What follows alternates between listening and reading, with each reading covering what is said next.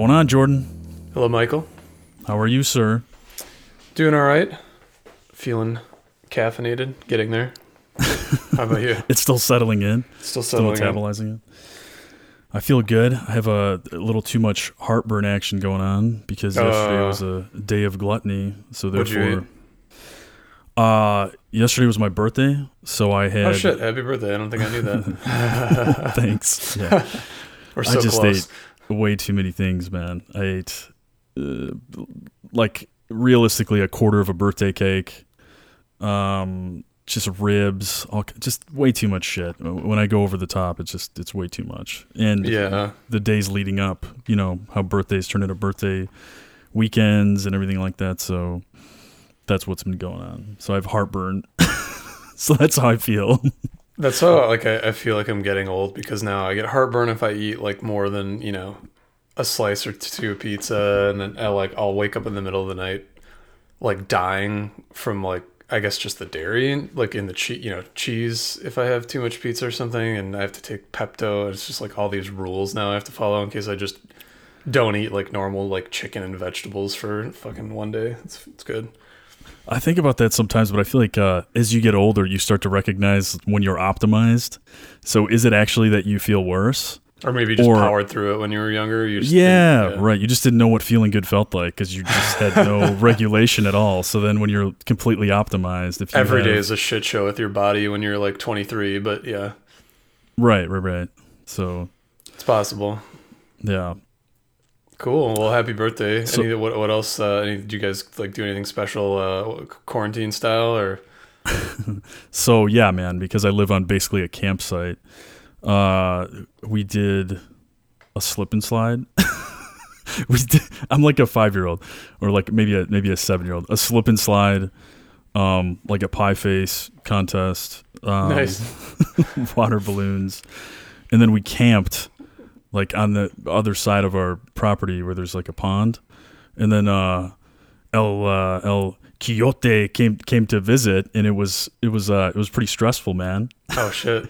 It was pretty stressful. Yeah, they killed something nearby. They were howling, and then you hear like deer snorts, and then you hear growling, um, which, you know, I'm I'm assuming they're fighting over their meal. So then we just uh at like four in the morning just ran out and ran back to the house. Damn. Yeah. Well, close encounters. Yeah, shit. I'm glad you made it. Thanks, man. Uh, how, uh, well, I got the car, so that's good. So that's one less thing on the list. Finally, finally. So that's one less thing on my list. Yeah, you're. I think you're happier than I am about this whole I thing. I am being tired of hearing with. About it. Just get the damn car. So any yeah, car. Got that, and just went for a couple cruises, and uh, I don't know. Generally, trying to unwind. Work is just insane. Every week is more insane than the last. So I need some sunshine and some convertible in my life, so hopefully that helps. But uh yeah, I don't know, just hanging out, man. Starting to get mentally prepped for, we're going back home for a wedding in uh, like a month, so trying mm. to think about how to best tackle travel, which I'm not thrilled about, but you know, it's one of those things. I, I think that this is just going to be something we, we're faced with generally, is like, because I don't think there's going to be like a clear sort of end to all of yeah. this. It's like at some point you're just gonna have to be like, well, put on the hazmat suit and get on the plane. right don't right, eat right. anything while you're on it. But yeah, so other than that, um nothing, dude. Just typical suburban bullshit, normal stuff. I got written up for having like a tree that was overgrown by the H O A. I don't think I was telling you about that. So I had to have some guys come out and trim that. So that was my excitement Friday. Of course, they showed up right when I was getting on like one of the most important calls I've had in like ever, and started grinding like fucking branches right outside my window. I'm like, cool. So that's the best. Yeah, people show up similarly here. Like I'll use a It's like a, whatever, three or a four seasons room. I don't know what the proper definition is of the room, but I'll turn that into an office. And then delivery people, like when you pull into my driveway, you can see that part of the house. And I'll be in session and they'll walk, like walk up to that door. It's like, hey, hold on, just leave yeah. this stuff and go, please. Yeah, and they always give you, I love like services because they're always like, we'll be there sometime between eight a.m. and eight p.m. It's like, oh, cool, let me just plan my day around that, you know, like, and right, right, right. They always need to talk to you, and I'm never clear why. It's like, we've already talked about what needs to be done, like, just go do it, and then like send me the invoice or whatever. It's like, I, I mean, I can point out the same thing again, but I don't think that's going to help you.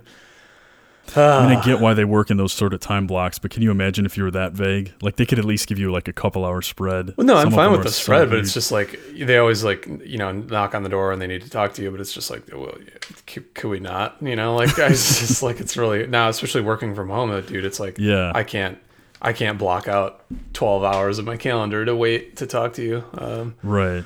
But yeah, this is dope first world problems that we're dealing with here. Uh, In any event, uh, thank you to our new subscribers who have signed up uh, to listen to us ramble every Sunday morning. Uh, so thanks for that. And uh, if you're interested in uh, giving us a shout, asking us for a topic, uh, emailing us, whatever you want to do, reach out to us at InhumanPod or email us at InhumanPod at gmail dot com.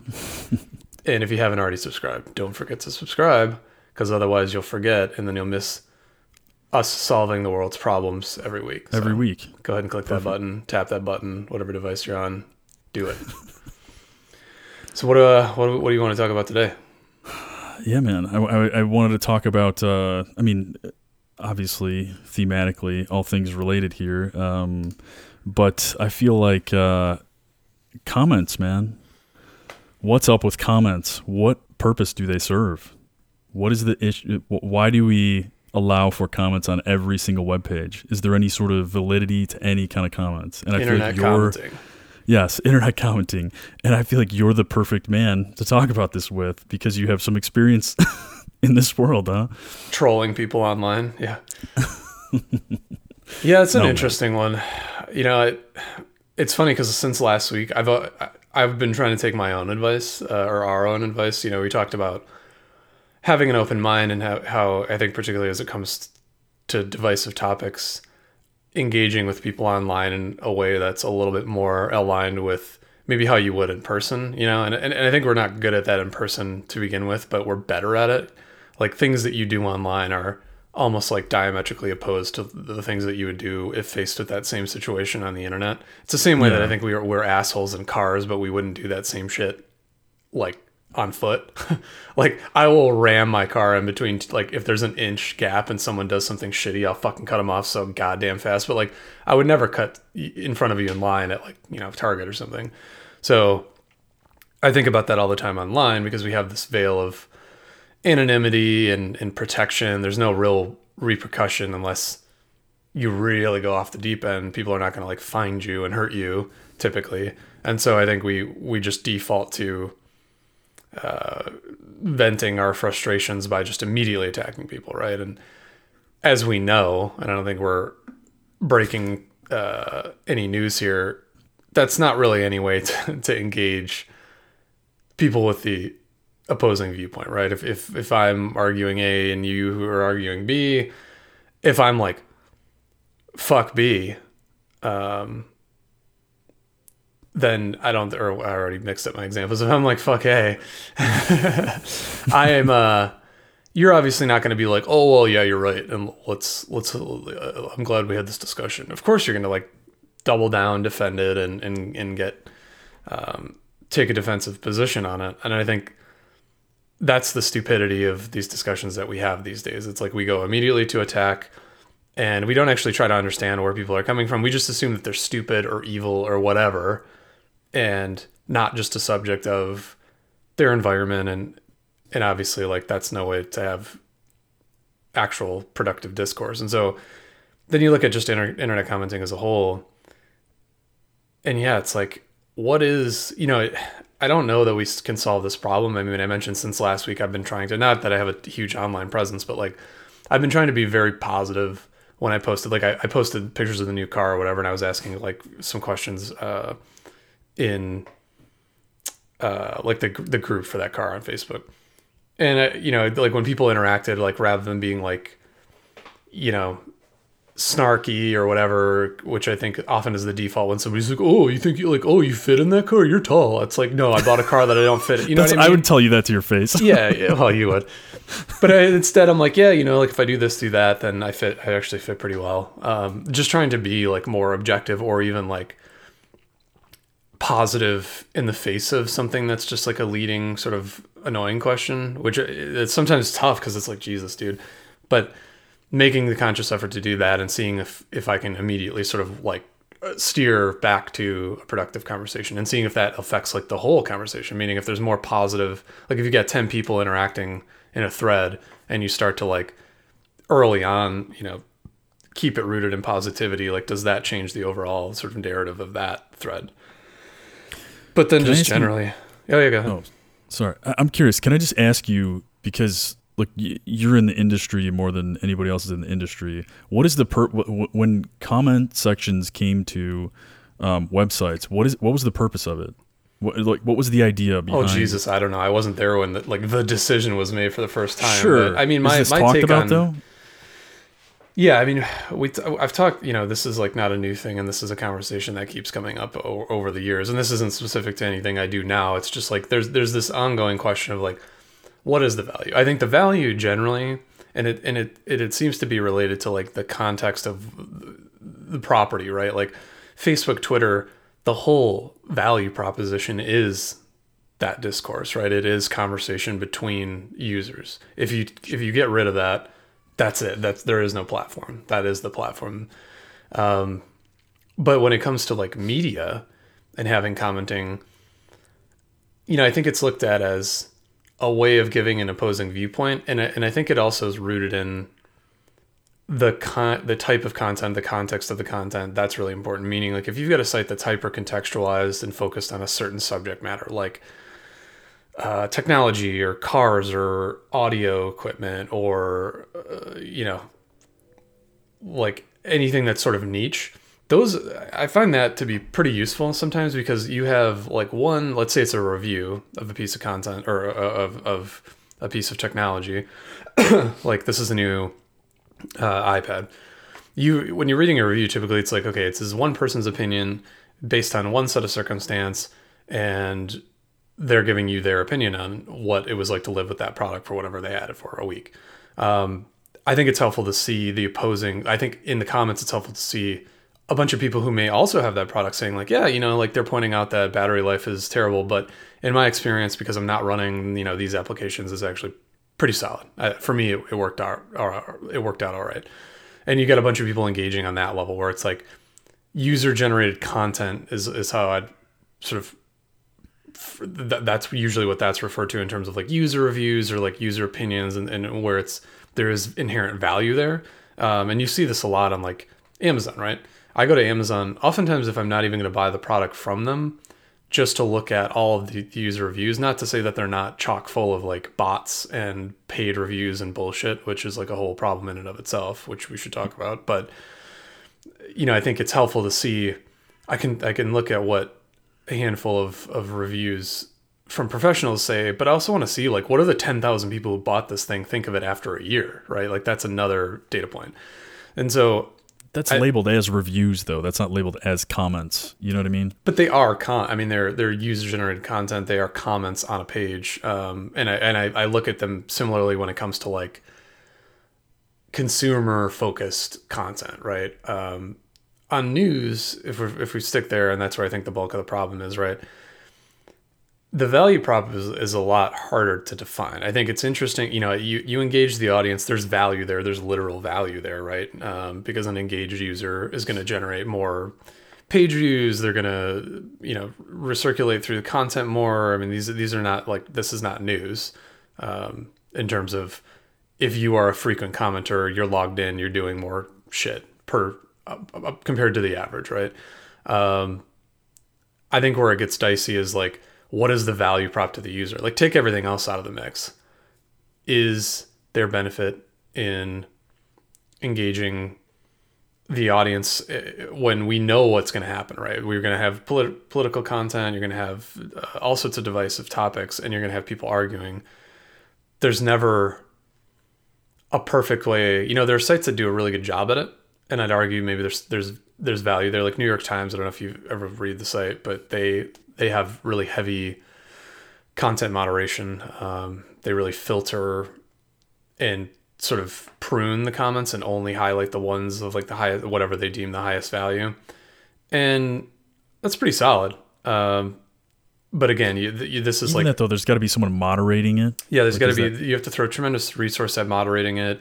You have to prune through the things. There's also some argument, I guess, for censorship, right? Because they're it's just their craft sure. potentially could be crafting a narrative by only picking the comments that they think are worth promoting and burying the other ones, and so that's dicey. Right. So when you when you think about complete underregulated content, with with the exception of, um, you know, obviously like filtering out profanity and hate speech and things like that, um, I think that's where it's still dicey, right? Like even if you just end up with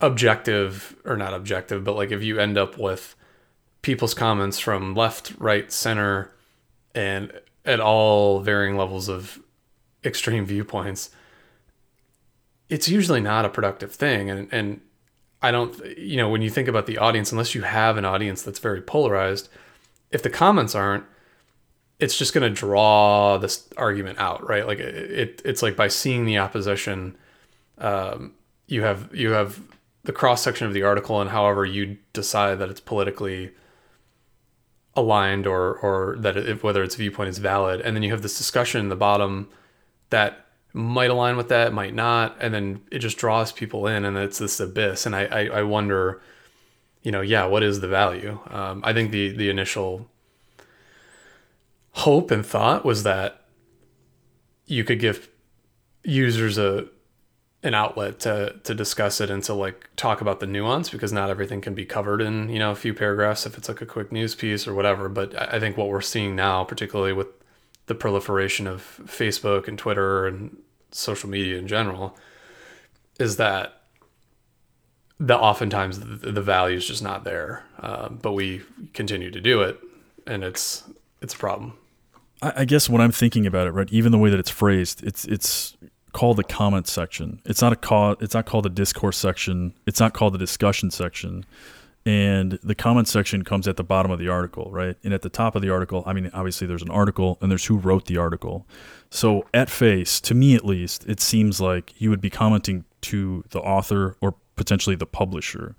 But that's not how it happens, obviously. People are, you know, commenting about their um opinions that may have nothing to do with the article or the author or whatever, which is a confusing thing for me. So I get that you're saying you don't know what it's there for. It's been there forever. But is it, does everyone sort of have that attitude about it? Like it's kind of, it's been grandfathered in. Nobody thinks about it. This almost reminds me of like um, my grandfather, when I asked him about, you know, certain customs that they have from the village he came from, he has no idea how to explain to me why why they continue to do them. I'm not them. saying I have no idea. I'm saying I, I think it, I can't, one, I can't speak for everybody, and, it, and it, it varies, right? Because you've got all sorts of different sites with different levels of uh, engagement in their audience and different topics. And it, when it comes to niche sites, I think the, the, the idea is to foster discussion, because you want to see what other what, what your users' opinions are. You want feedback on content. You want to understand whether or not they're they're receiving it the way that you think they are. I mean, there are various ways to do that, right? Like you can measure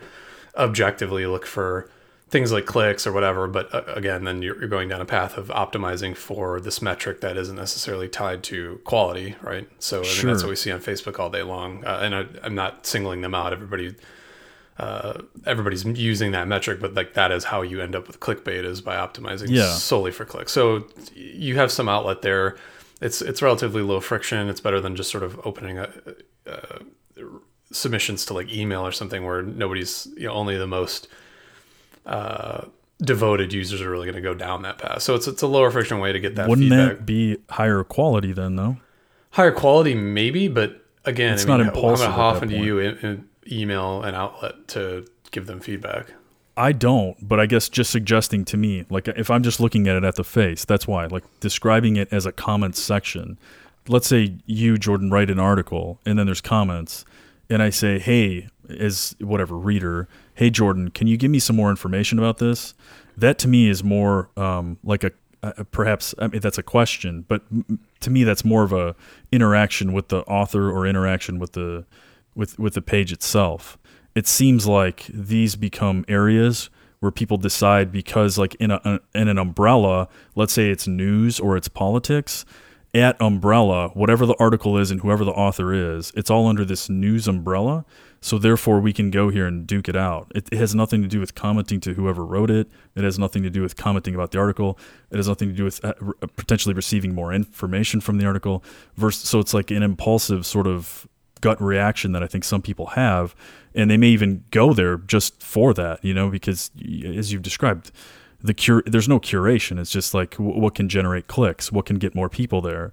So, you know, we're kind of funneling people towards this sort of thing with no interest in engaging with them at all. It's, it, you know, it, it's like, uh, if, if you write an article and I comment on that article, are you coming back to that article and saying, oh yeah, hey Mike, this is what I was referring to? And that's what, that's, I think, I think the intentions initially were good. I mean, but there are more fundamental questions I have about the structure of the internet and, and the accountability and, and sort of how we cover content just generally, right? Like the fact, I think there's a lot of things that are just sort of vestigial to like, this is how we've done it now for however long since this has gone sort of mainstream digital, like words on the page. Like we're seeing video become more popular now. Mm-hmm.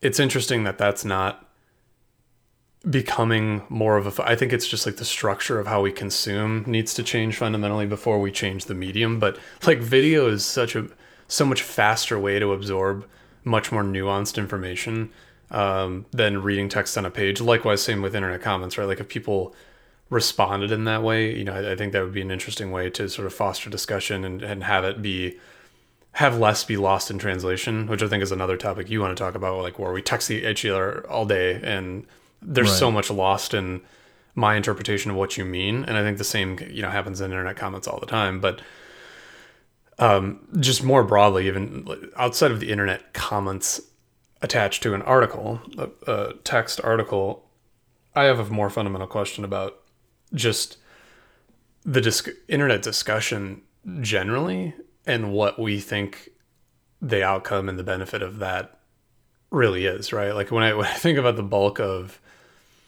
the problems we're faced with today and, and the issues of like uniting people with these viewpoints and the benefits therein. But when I think about how much division it's created and, and the way the world has changed as a result of it, the more that I feel like it's,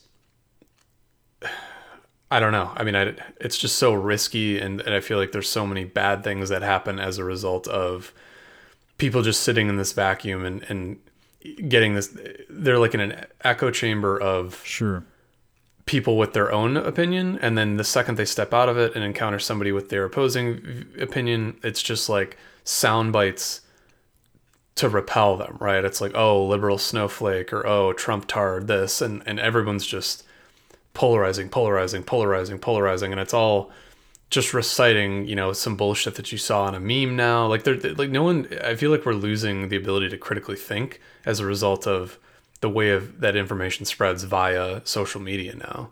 Um, and I see this, and I'm not trying to pick on people, but I see, um, you know, oftentimes I was having a discussion with somebody yesterday about this and about some of the stuff that's going on. And it, it was frustrating seeing like, some of the sort of sound bites that I've seen pop up on posts where it's like, you know, how is this any different than like, why isn't Martin Luther King, you know, he was a peaceful protester and blah, blah, blah. Like you hear these, these things that are just rattled off, and I've seen them appear on like an, an image, and it's like, let's not just, let's not get our information from fucking chain emails, and, and let's not just recite it. Like think about, think through these things yourself, uh, do some background research. Remember that Martin Luther King was assassinated, so let's not use him as an example. You know what I mean? It's just like, I don't think that people are capable or as capable or as interested in forming their own opinion anymore. I think they want to find a corner to be in for the fight. And then I think they want to just see what's working for their cohorts and then just repeat that, uh, to stave off attack. And likewise, they, they just want to, everybody else just wants to do the same thing. And then we just, our corners become further and further apart. That's what I'm seeing. See, I, I think it's like, what you're describing, it, it, you just mentioned that they might, you know, they're doing it for their cohorts. I don't even know if it's that connected. You know, it just feels to me like when I go through a comment section, so I, well, I'll explain even from my own content that I published before and it, it being commented on. But uh, when you go through a comment section, it seems like um, everyone's just trying to get their gratification through there. Like everyone's just trying to get off, either because they agree or because they disagree or whatever it is. So if it's like an angry gratification or if it's a happy gratification, but I don't think it, it produces anything worthwhile. So it, it goes to the, you know, the larger question of why it's there, but also to the user. So back when YouTube started, okay, um, you know, car dorks know about this. If you're a car enthusiast, there's all these enthusiast forums and you could find the most specific car model and you go on there and talk about stuff. And people may ask you some questions. Hey, what about this part? What about that part? How does this exhaust sound? Blah, blah, blah. So during the birth of YouTube, I posted some videos about exhaust because someone had asked at another part of the country and it seemed easier to send the person a link than to email them a file that's too big. Okay, so now I have videos on YouTube of just a car revving. Cool. Could because someone asked for it. Later on, they introduced comments, right? So I'm thinking like, oh shit, I didn't want people's, I didn't want these people's feedback. I thought it was just a link that could, you know, store information that I can share it with someone else and they could see it.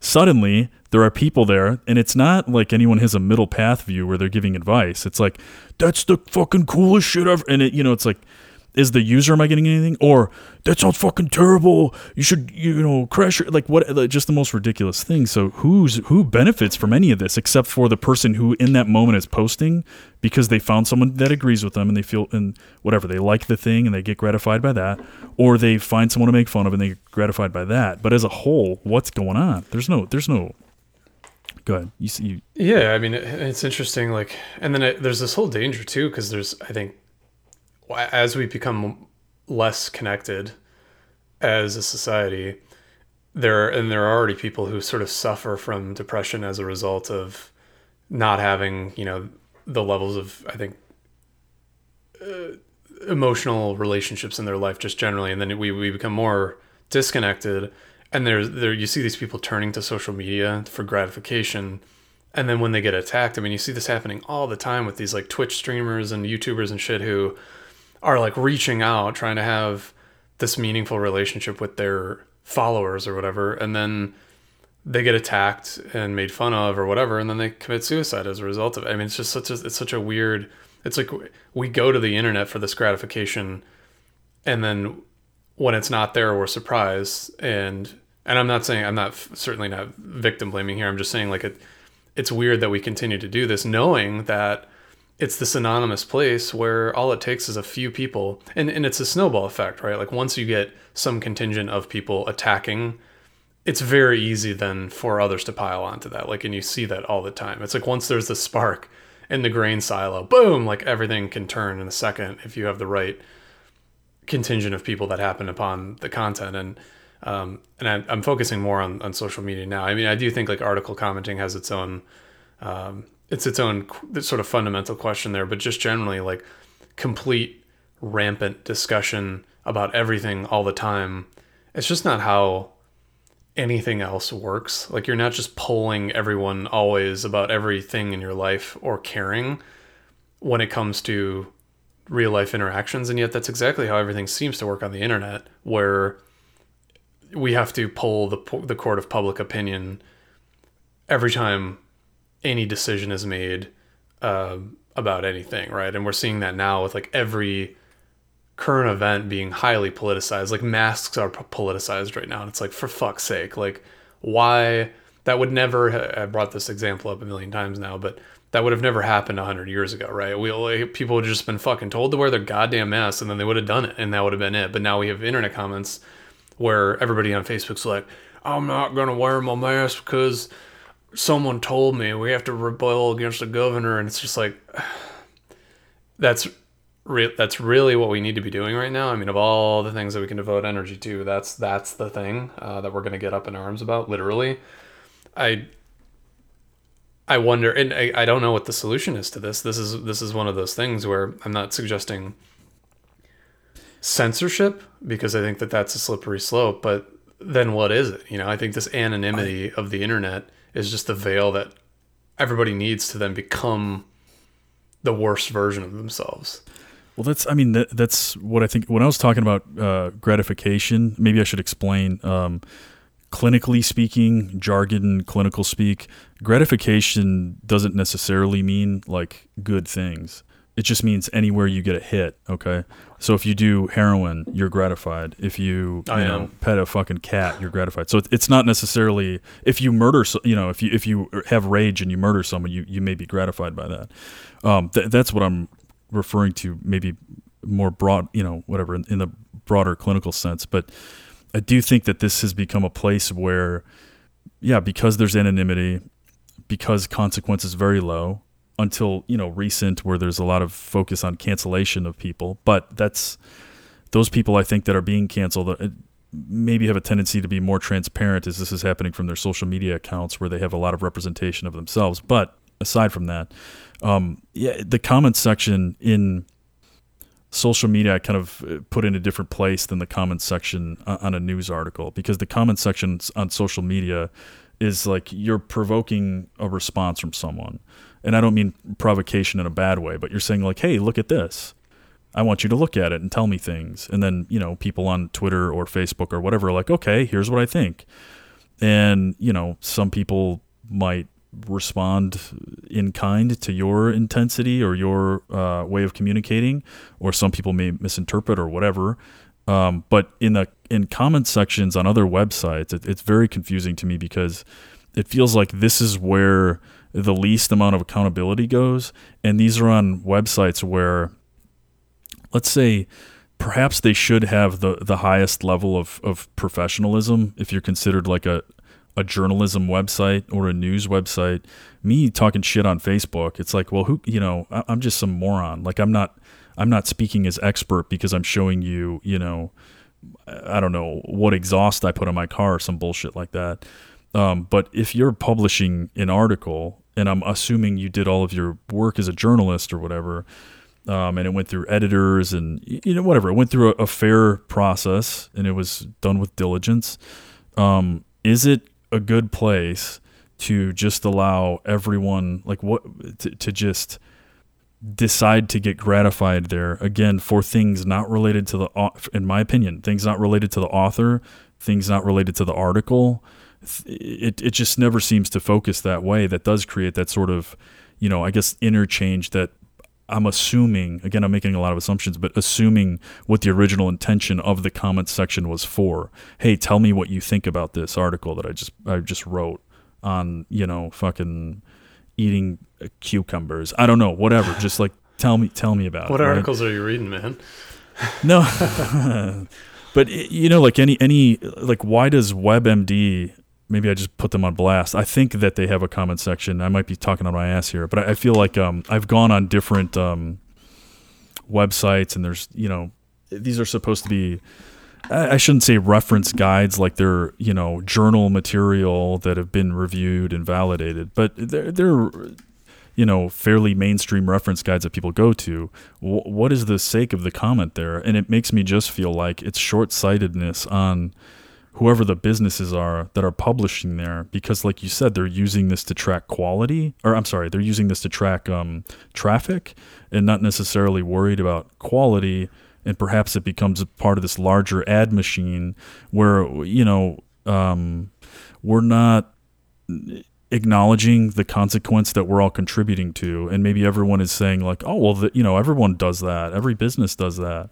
Well, how about, you know, we just reassess if there's any value to it, you know, at all. Yeah. Aside, I mean, I don't, like you said, to the user. I think like from my standpoint, you know, I'm optimistic about the value that that's contained there, but I think it's hard to ignore the detriment that comes along with it. Right. Like there are cases where I think you have like productive discussion happening, and it, and I, I like, you want that, but again, how do you f- successfully filter that out? Sometimes who goes back there though? Do you think it's discussion? Like if you go on, I don't know, WebMD, and it's like, here, eat this thing, it'll make your fucking diarrhea go away, and then someone comments on it, do you think they're going back and they're like, oh, well, let me see if someone responded to me.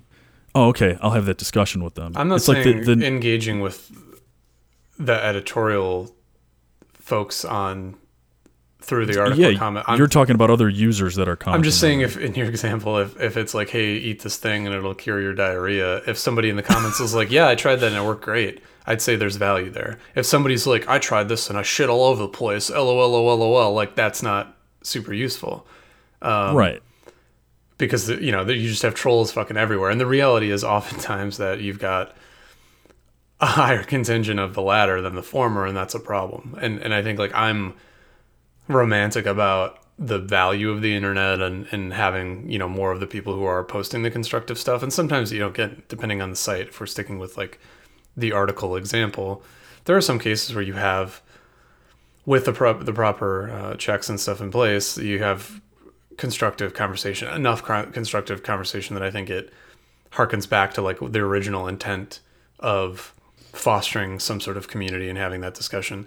I think we're, even more so things go off the rails is where the discussion is the content on social media. I mean, more often than not, it's like people don't even read fucking articles anymore, right? It's like a headline and the deck get pulled into the preview and people will argue over that. And like the most prevalent comment I see now on social media as a, as a follow-up post, when someone's like, what the fuck are they doing? Blah, blah, blah, blah, blah. It's like, did you read the article? Like, that's usually what people respond. Dude. And it's like, no one reads shit anymore. So they're, they're having, like, that's, that's another huge problem, which is not having the full context of what you're arguing about and arguing about it anyway. You ever go on C N N, C N N's website? After a while, it it, it seems like uh, it'll decide that it wants to summarize the news for you, and it'll ask you, do you want us to summarize the news? Like, holy shit, man. You're just how how do you summarize it? How are you deciding what parts to leave out here? Like, that's construction of a narrative. This is not I don't know. And, and it's not just them. It's it's uh, you know, I think all I mean, yeah, we're one step away from let us just tell you what to think. Right, yeah. right. It's insane. But yeah, that, yeah. And, but it, you know, I think that that's it's a self-fulfilling prophecy because that's what we want, right? We don't want to spend time having to worry about this stuff. I don't want to, you know. I think back in the day, like to when I feel like both both of my grandfathers had just had like the news on all the time, just absorbing it. Like even if it was just secondary, it's on in the background, you know. And and uh, I don't know if, if that's like a common thing, but I just. I feel like that was the way that people consume news before. It's like you just have it on, particularly once cable came about, it's like you just have it on your news channel of choice and you're kind of absorbing that in the background. But then the twenty-four hour news cycle re- like really changed things. Now everything is news. It's like, do, do, do, do, breaking. It, like anytime, you know, the Queen fucking farts or something, we have to have a push notification sent to our phone. And that's a whole problem in and of itself. And then with that, the court of public opinion's layered on top. And so we just have noise, noise, noise, noise, noise, noise, noise all day long. I mean, I could count the number of push notifications I'll get today. Whether or not something earth-shattering is going to happen, I guess it depends on your definition of what's earth-shattering. I think our definition of what is earth-shattering has changed because now everything is earth-shattering. Like, uh, I've I've probably gotten seven different push notifications about that Glee actress that's missing in L A or whatever, who went out on the boat and whatever. And like, that's tragic. And I'm not trying to trivialize that, but like, does the entire world need to know about that? Do we need to well, interrupt your regularly scheduled programming for that push? Push is monetized. No, no. I mean, that's the point. Of I mean, that. it's, it's a call to action to draw you into the content where the content itself sure. is monetized. But, um, yeah, I mean, the, the motives are certainly such that it's provocation. Right. I mean, it, it's the same as it's a, just another form of sort of clickbait or whatever to draw. Like if everything is newsworthy, you'll be more apt to engage with it. Right. right, right. But I think there's this more prevalent problem on the commenting side, which, which, which enforces that where we will engage with all of this stuff. So if we weren't engaging with it and there wasn't the conversation, I don't think, you know, we wouldn't have this problem, but I think it's human nature to want to present your viewpoint and, and, and engage with everything, especially when you disagree with it. And then we just end up with this vat of toxicity filth, and right. filth uh, in every Facebook post and every Twitter post and comment section. I think that the other danger with this stuff is there's the overt um, contact that you make with with the comment section, which is like if you're commenting or if you're not commenting, like the overt contact, But then there's also the covert contact, which it's like you may be, I don't know, reading about stool softeners. I don't know why I'm on this. I think because yeah, I have stomach ache. Having some, some problems here, dude. I haven't looked anything yet. I'm feeling all right. But anyway, sorry to gross everybody out. I still feel good. Maybe I'll I will be using this stuff later, and I can give you a real Get world some cucumbers. Example. Um, anyhow, um, if I'm going on there and I'm reading, I don't know, news, whatever, reference, anything like that, and it goes down into the comments section, I may not be actively choosing to engage with it. I might just be like scrolling down, and then I recognize that the article ended where the comments begin, and then I'm already exposed to some of the comments. And I may choose not to overtly engage with the comments where I'm writing on them, and I want to have like, you know, a battle with someone on there, or, you know, I think some might say a conversation, but I would say that that doesn't happen so often. But I'm still making contact with that section. So then when I leave there, I'm like feeling a certain kind of way.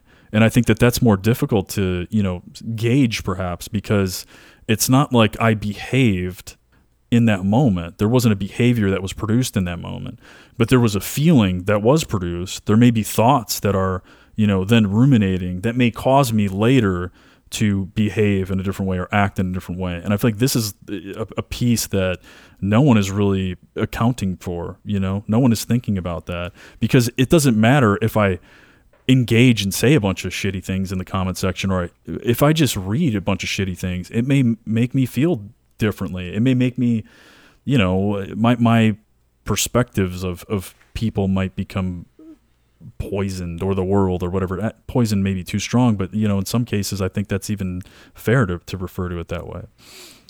Yeah. And it's, and it's interesting too, like thinking about the way that news has changed over, you know, the past century, let's say, in terms of, it was, it was basically like we had put these people in place that, you know, through over the years that we entrusted with deciding what was newsworthy, right? It's like they, by, by working their way through the ranks and, and writing articles and understanding like what made sense to cover and what made sense not to cover. When you think about like the big time news anchors back to, you know, in broadcast television days, like they ultimately were the, they were the decision makers in, in deciding what the public should hear about. And there are tons of examples of where news was withheld because it was deemed dangerous for public consumption, or it put people at risk, or, you know, it was a national security threat or whatever. Um, and, and I think news, you know, the providers went through great pains to make sure that they were letting us know only about what was the most important. There was also time allotment, right? Like you, you had whatever, the six o'clock news, and you had mm-hmm. your hour to make your impact. And then it was on to the rest of the regular scheduled program. Now it was curated. It was you know? curated. It had to be, because you had a limited amount right. of time. Now it's just everything all the time, nonstop, on multiple, you know, via multiple outlets. You have T V, radio, podcasts, internet articles, YouTube videos. I mean, it's like in everything in between, with every political affiliation in between. There's not just like four core, you know, television channels, and one hour a day of, of their broadcast is spent on news. You've got just everything you can think of. And so within that, layering in the comment portion of it and having the court of public opinion filter bolted on, it's just like, it's kind of no wonder we ended up where we're at, right? We're not, we're not entrusting pros to decide what will really change our outcome if we don't know about it, and things that we need to know about, whether it's to protect ourselves or hold our government accountable or whatever. It's like everything all the time with, with whatever your particular political affiliation, you know, is sort of spun onto it just to make sure that it resonates a little bit more with you.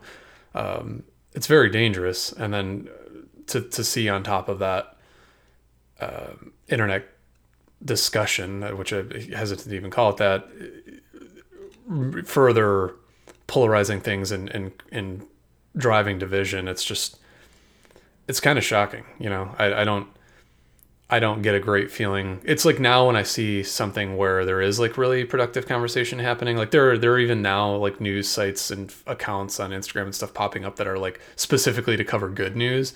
It's like, that's how bad it is now that that's like a, it's like a, it's like a sub content. It's, it's like a category of news now, which is, we're just going to cover things that are a positive things so that we can feel good. because everything else is so shitty now, you know? I don't think that'll work, though, because, again, that doesn't produce the same, like, levels of gratification as, you know, like someone getting angry gratified in the kind of, you know, it, it's nearly addictive for some people.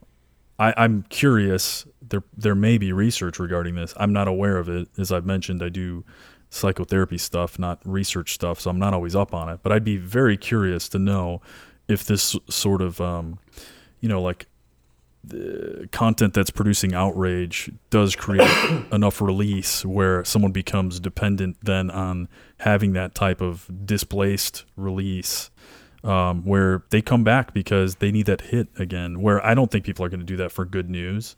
Like, hey, cats were born, you know, and you're like, oh, and then you just move on, you know, um, if, you know, fucking cats are owned by Nazi people is the, is, is what the conversation is. You're going to get outraged and you'll remember that more often. And then you'll perpetuate the information more likely than, you know, sharing like a, a nice little video of like a baby with kittens all over it or something like that. Yeah. I mean, it's, it's weird when you think about, then what is the solution, right? I mean, the, a thought about an internet without some sort of way of interacting is it's like, okay, what, what are we doing then? But why though? What, well, see, why did it become about that kind of interacting? What's the point? But there's nothing the spread good of that information comes from it. I guess the question is like, you know, is there a place for social media just generally? Like, I, I think there's value in having a close knit circle of friends and, and sharing your lives, right? I mean, I, there are dangers. In- Everyone's got a phone though. Why why can't you just? Uh, you and I have never interacted on social media. Ever, right? I'm saying, who's your cl- you what close knit friends are you doing it? But with? We're doing that I guess over the internet, right? I mean, you're you're likening our our message thread uh, to like more of a phone specific thing, but I mean that that is something that's shared over the internet, right? Like we are correct, correct. That's like the the medium, sure. But I mean, web pages and, and social media pages. I have a direct line to you for communication. You have a direct line for me. I think back to I the, would be willing to bet that you, all of your interactions that you have with people, like you got this new car and you were excited, and I'm going to guess that you contacted the people that you're closest to to let them know you got it, and you sent some photos to them. Yeah. Opposed I posted, to sending them photos on their Facebook account or some shit. I posted a, like a thing on an Instagram story, which is another, like, I think that's a lower friction, cool thing. Cause it's like, it's there for twenty-four hours, then it's gone. I mean, that's, I think that's one way in which there are like cool subsets of things. It's like, here's a glimpse into my life in this rolling twenty-four hour window, but it's not like, here's an album of all my new pictures of my new car. Then here's an album. Like, I, I think that that's kind of one step in the right direction because it's not cataloged forever. There is no, people can only respond to you. They can't respond to, unless they like screenshot it and post it. Like I can't, I'm looking at your story. All I can do is reply to your story and say, hey, cool car. I can't say like, fuck this guy's car and blast you in the thread. So it's more of a one-to-one interaction, which maybe that's part of why it's become a popular thing, because you're not inviting that conversation. Um, and basically every social network has that kind of ability now, um, to like a story-like function. But yeah, I don't post really anything on Facebook anymore. Maybe when we go on a trip or something and I know like family is like interested to see pictures of what we're doing and shit, I'll post that. Um, But imagine a social network where that was basically all it was. It was like a very close, like it was only your immediate friends and family. I don't know how you'd vet that. I mean, and that's where Facebook went off the rails. But initially, Facebook was, in, in MySpace and all these things were very focused on you connecting to people that you knew, like for real, in real life, and having this more like, it was a one-to-many connection, but it allowed you to share your life with your friends in a way that was more connected than, you know, at the time before group texts and shit, just sending emails out to everybody or, or whatever. Like it was just an easier way to engage and to maintain a a glimpse into your life where friends and family could consume it. Now it's just, it's like been spun on its head, and it's more about like outlets putting out content and, and everybody interacting with it. And then Facebook, sticking with that example, sort of curating and, and excerpting things and highlighting them so that I can see things, and it's and optimized for, you know, what's going to resonate the most with you and what you're going to engage with. And it's not just this feed anymore. Like eliminating all of that curation and just having the stream as it happened, and eliminating the focal the focus on commenting and more just putting it back on people and their lives, I think is interesting. And and you know, I I would wonder if there would be if there is opportunity for, you know, a new social network or like a new way of consuming content from friends and family, that that would resonate with people, because I don't think we're unique in getting burnt out on the way things are right now. I, I it's not it's beyond burnt out. I just I guess is there some sort of way of determining what the value is at all for anyone that's using I mean, that's it? A philosophical or was this an question. idea? Right, right. Or was this an idea that never got tested afterwards? It just it got created. People responded to comment sections in different areas, and then they were like, "Cool, there's engagement." And it's never been reassessed as to whether like it's useful to the consumer, to the company, to anybody. And it's just become grandfathered in with like part of the tradition of, you know, visiting a website or a social media thing. But again, I, I mean, I, there's there's a broad, I mean, there's so much nuance in that. It's not like there was a meeting of of like figureheads across all of like internet media that made a decision on this. I mean, it was something that I don't I don't know where the very first comments section appeared and what the decision behind that was. And, um, you know, you have all sorts. Why has it become standard, I guess? Like every it company. It hasn't. I mean, like there are people, your company has comments, no? There, there are plenty of, of companies that have added it and rolled it back or have, have done varying things like in between and uh, regulate it. Like the New York Times was the example I used earlier where um, I don't know if they used to have completely... if they just had normal comments, but I, I thought there was a point of time where they didn't, and then they added it back in, but it's heavily curated now. Um, I think C N N, do they have it anymore? Bro, I don't know, but I can't imagine that it could be anything productive on C N N or Fox News. Curious, because I, I know imagine. They used to, and it was insane, um, and I th- think they might have removed it. Curious to check, but... But even that on New York Times, uh, you know, uh, it's it has a certain prestige, which you I also feel have like to it's, pay. I think I think you have to yeah, be a member yeah. to comment, which of course validates to some extent. Like if you're willing to pay the whatever twelve bucks a month, um, then presumably you find value in the content. And if you find value in the content, you're not going to be like just there to troll. Like I, I think that there's some quality control just baked into, uh, you know, the the means of having the ability to comment to begin with. I'm more interested really in the social media side. Oh God, auto playing video. Um, I'm more interested in the social media side just broadly, because I, again, I think the commenting is the content to some extent. And because no one's even reading the source articles anymore, that that's created like the bulk of right the danger here. Um, and I don't know how you solve that. You know, I don't know. I think that people just, it's like, we just care. It's like we we are starved for this interaction now, and we need to have this discourse. And it doesn't even matter what it's about. It'll it can be about the most trivial things. And this week, it's about wearing masks. Like that's what people are going to get angry about, because they're seeing other people getting angry about not wearing masks, and so it's become this politicized thing. But uh, why are we not focused on the other millions of important newsworthy topics in the world today? Because there's not. They're not incendiary enough to have a passionate discussion about. Like, I, I don't know. It's hey, again, it's not a discussion. I almost feel like here, why don't we just stop comments and just go straight to the source, and we'll bring back gladiatorial games, and you could just go watch people murder each other to get your bloodlust uh, gratification. And there you go. Let's just go straight. Let's just go all in, man. Because why do a subtle uh, sub, you know, like psychological subversion over time that's happening that you may not recognize is happening? Let's just go. I'm being, I'm being a smartass, but I'm not at the same time. I feel like what, what, what's going on here? Just because it's not that obvious and overt, is there, like you're suggesting, it's not even about the article. It's like the, the commenting is the entire content. And if the entire content is a fucking shitstorm, what? Yeah. I'd be interested what? to see if there's a research study or something where you looked at the amount of like an article, a cross section of it, how many page views it, and like what the consumption looked like at the actual article level, the source. But then if you did, if it was something that went viral, what the level of discussion that went on on social, like all social networks, that's the sum of it. Because I bet there are cases where you have a great, a far greater level of discussion happening than people who actually like clicked through to the actual source and read it and consumed it as it was intended, um, than people who are just like reading the headline and the description and, you know, going bananas about it on in the comment section of Facebook or Twitter or whatever. Um, right.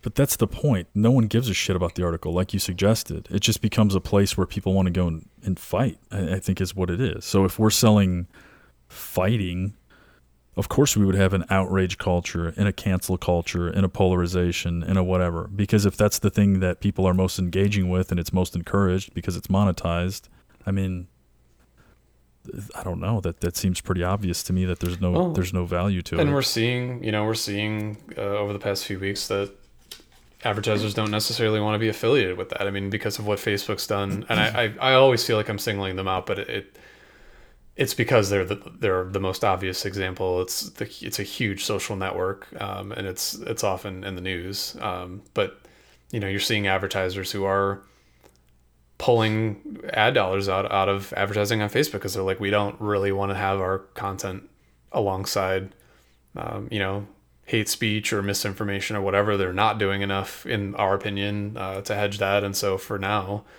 um, or we're going to pull ad dollars, which, okay, you know, I think that's noble, but also suspect timing considering we're in a recession and everybody's pulling ad dollars anyway. So, I mean, it's like, hey, we're going to mm. take a stand, uh, but we have to cut our ad budget anyway. You know, it's that that's a whole other... It's convenient to cut it. Just like the the insurance companies who are like, we're doing a give back. And it's like, yeah, wasn't that a part of, like, isn't that a requirement because we're no one's driving our cars right now? And so you can't be charging. Yeah. Anyway.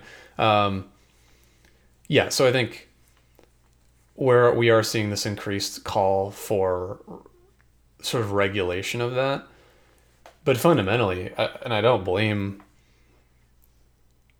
I, I think that we need, we need the media companies, the social media companies, the outlets, the technology has to have, you know, th- they have to be held responsible to to filter this stuff and to do what they can to hedge it. But at the same time, I think this is also just a result of human nature and our need for, to your point, like this engagement on some level. If we're not getting it here, we're getting it somewhere else. And the internet is the most accessible way to do that now. And so maybe the best case is for us to create some new way for us to just take our aggressions out online in some other way that's more constructive or less destructive. Didn't like first person shooters do that at some so everybody just was that supposed go to go buy a PlayStation and Fortnite or whatever, or whatever. Yeah. Yeah. I, I guess I'm just looking at this overall as, is there any place where there are, I don't know, if there's anyone thinking of systemic consequence to some of these things, because I think we all can see it obviously. Um, I think users obviously can all tell you, even people who've engaged in like the dirty activities of going to, um, you know, like say shitty things online. I, I think that they can also recognize that there's really no value to it.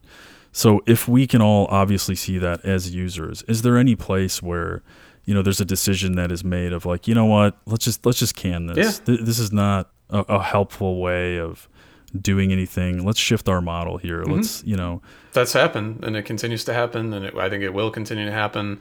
I think again, though, that doesn't necessarily solve the problem. Cause I think, you, you know, these people, there's so much nuance in between, right? Like you've got, you've got constructive dis- conversation and discourse. You've got destructive conversation and discourse. You've got everything in between, and the people who, I think, making it really easy to have that conversation, you know, in, in the article, that's one thing, but that's still going to get posted with no context on a social network. And there's still going to be incendiary discussion in Facebook groups. And then the model's flipped because then oftentimes, you know, you know, example is like the Tesla groups that I'm in, someone will post an article about, you know, Elon doing this. And then it's just a big, like Elon fan fest, and you're only getting this one side from this this group of people who like the what the reason that they've united right. is in their fandom around, you know, this figurehead.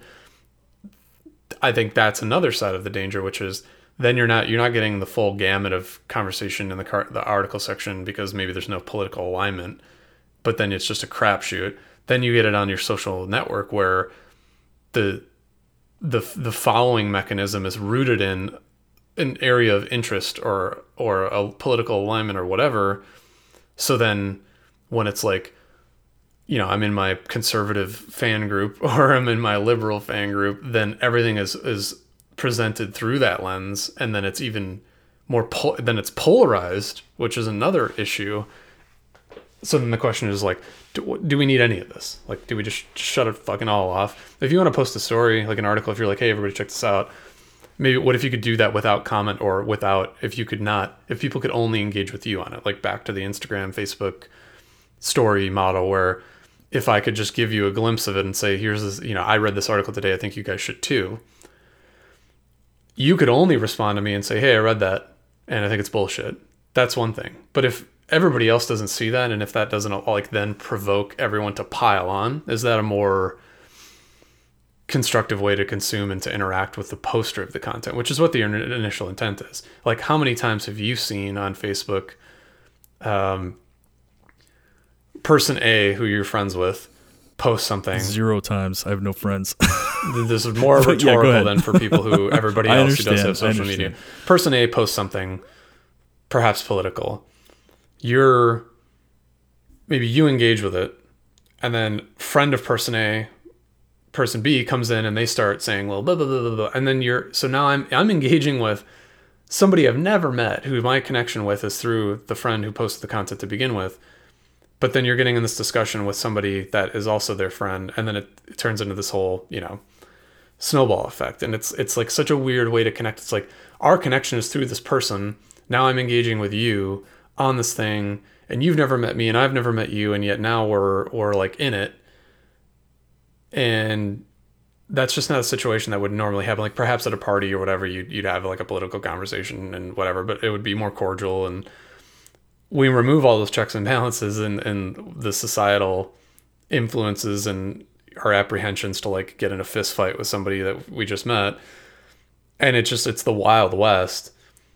That's what I get worried about with the way that we sort of invite this discourse now. But if it's just one-to-one, if I could post things and you could look at it and we could ha- we could engage on it individually, I think that, I mean, that's an interesting way. You know, I'd be, I'd be curious to see if you had a social network where it was like only rooted in that sort of one-to-many output, but one-to-one engagement back with the, the, the content uh, creator, if that would increase the quality of whatever well, interaction. Look, see, here's the thing. I, I, I don't know enough historically, but I'm, I'm pretty sure that these social media places and these commenting places came out before the version of smartphones that we have now, right?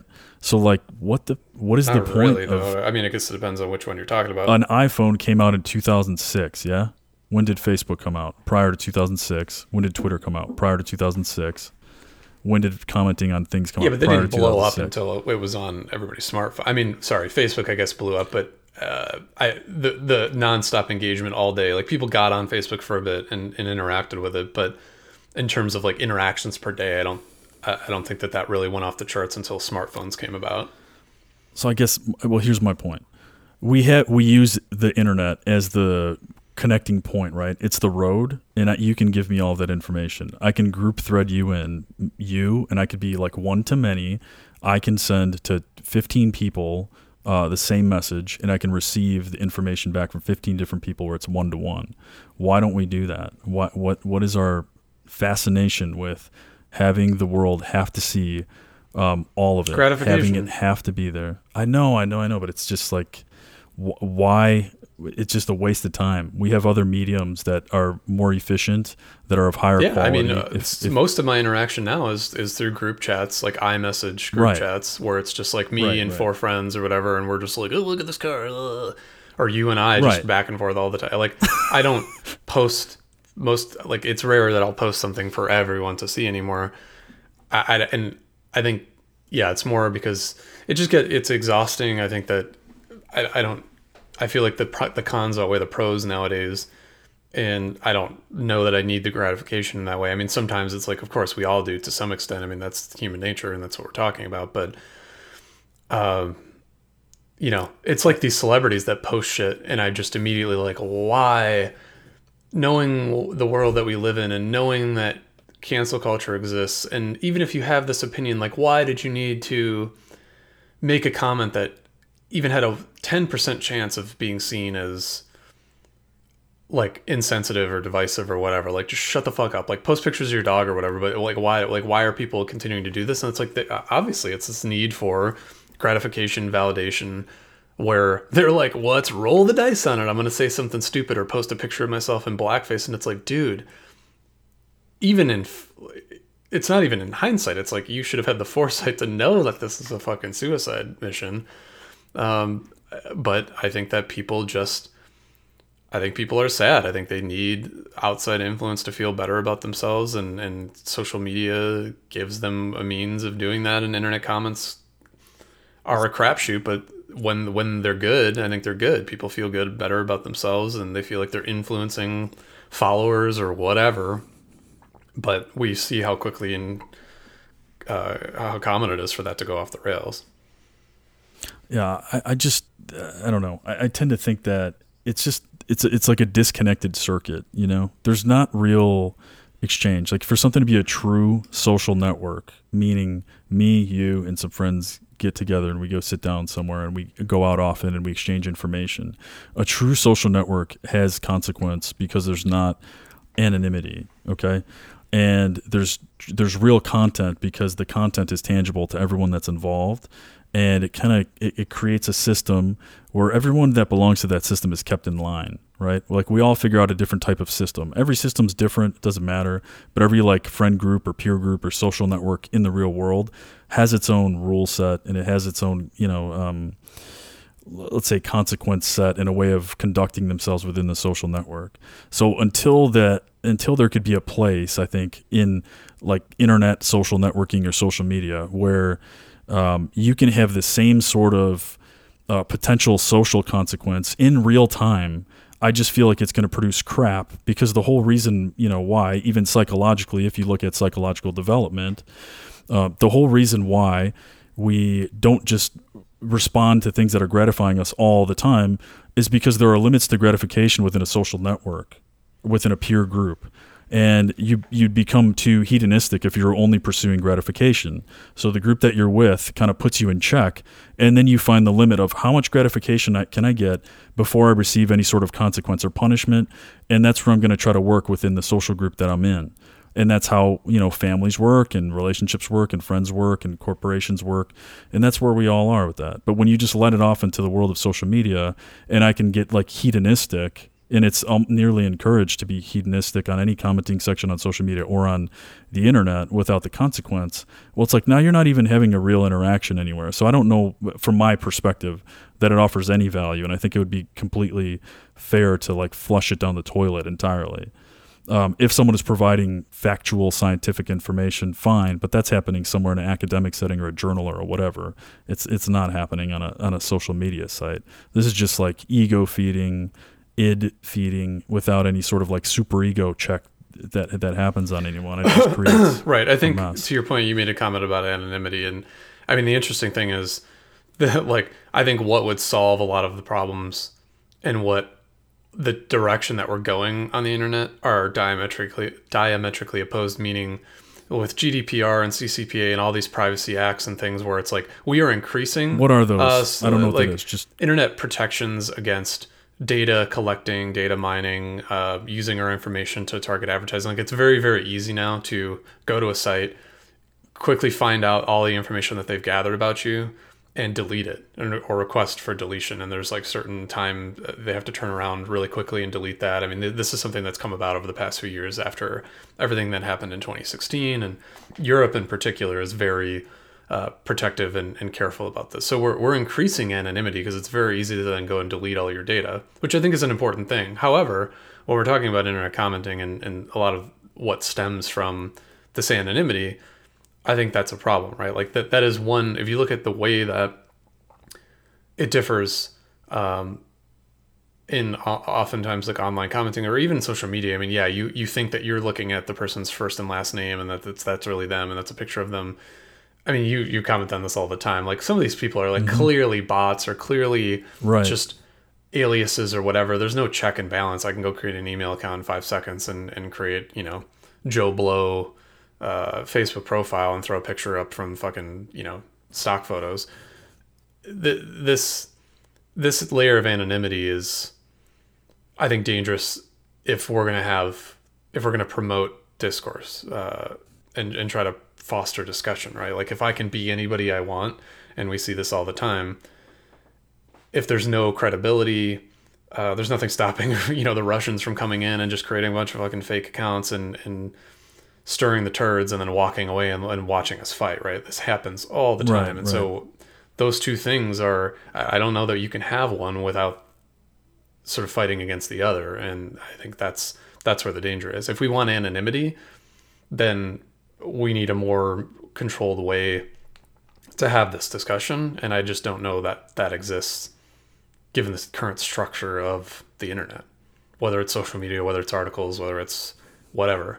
Um, and then to that end, perhaps more people will come around to like where you and I are, you know, I think like I'm just burnt, I'm burnt out on, on the discussion and the lack of substance in it. And so now, I mean, the only real participation that I feel like I have is through things like the Instagram stories where it's like, I really only follow a handful of people, a handful of people follow me. I post stuff, it's there for twenty-four hours, it disappears. And it's mostly like, here's a glimpse into like something stupid, you know, the cat's fucking doing something stupid or whatever. Like it's not, there's no substance there, but it's just fun to post stuff like that and, and give people that glimpse. If they want to send me a message about it, they can, but I'm not inviting strangers to interact with other strangers in the comments and in the context of this photo or whatever. I'm not posting it for it to be there for all of eternity. And so that's why it's appealing to me. And I, I wonder if that will become more appealing to people in time as we get burnt out on the shit show that is social media and, and internet commenting.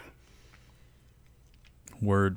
Maybe that's so like a, you know, maybe that's like a business idea for somebody who's just create some sort of one to many output, but, but many to one response, like, like an Instagram stories, social network where it, you can, you can blast out to your subscribers. They can only respond to you. And that's, that's the whole media. That's the whole profile. You could have comments on it and maybe you'll see everybody's comments aggregated, but they can't interact with each other or something. Would that solve the problem? I don't know. I, this part of me says, yes, it'll be a different platform. I, I think, unfortunately, there's been part of us now that is conditioned to go and get our angry gratification from these sources. So it it, it may just leak out someplace else. Yep, probably. But where we, we yeah, yeah we, have, we have to. I, I right. In a long enough scale, I mean, this this problem becomes more and more and more serious, and so I think that we have to. I think we're the subject of the platforms. And so it's, it is the platform's responsibility to try to, you know, put checks in place or to eliminate it or to do whatever they can to, to, you know, solve these problems. And I mean, we're seeing that, but it's just like, I hope it's not too late. And I hope that people are smart enough to understand what's happening here um, and, and to limit their engagement with something that is so problematic. Um, but we'll see. I mean, we're, we're starting to see these, these giants take uh, steps to regulate the stuff and to crack down on it. And, and I hope, you know, one way that you can ensure that, and, and which is what happened, what's happening is advertisers holding them accountable. If the money starts to go somewhere else, then they're, they're, you know, they're going to have to solve the problem. And unfortunately that's a problem in capitalism, but, um, you know, hey, if they start holding them accountable, change is afoot. So I guess that's working to some extent. We'll see what happens. Word. All right. Yeah. Another uplifting good. one. So stay. Our, my advice in closing: just stay away from these posts. Stay away. Read stuff. Have your opinion. Don't read stuff. No, I mean read just articles, consume news, but yeah, yeah. Uh, sure. Try not to go into like Facebook uh, spiral mode and reading all the comments and caring what they say. Try to form your own opinion. Be a critical thinker, et cetera. Especially on YouTube. It's sometimes YouTube is just like, oh my god, people are terrible. All right, man. All right. Take care. See you.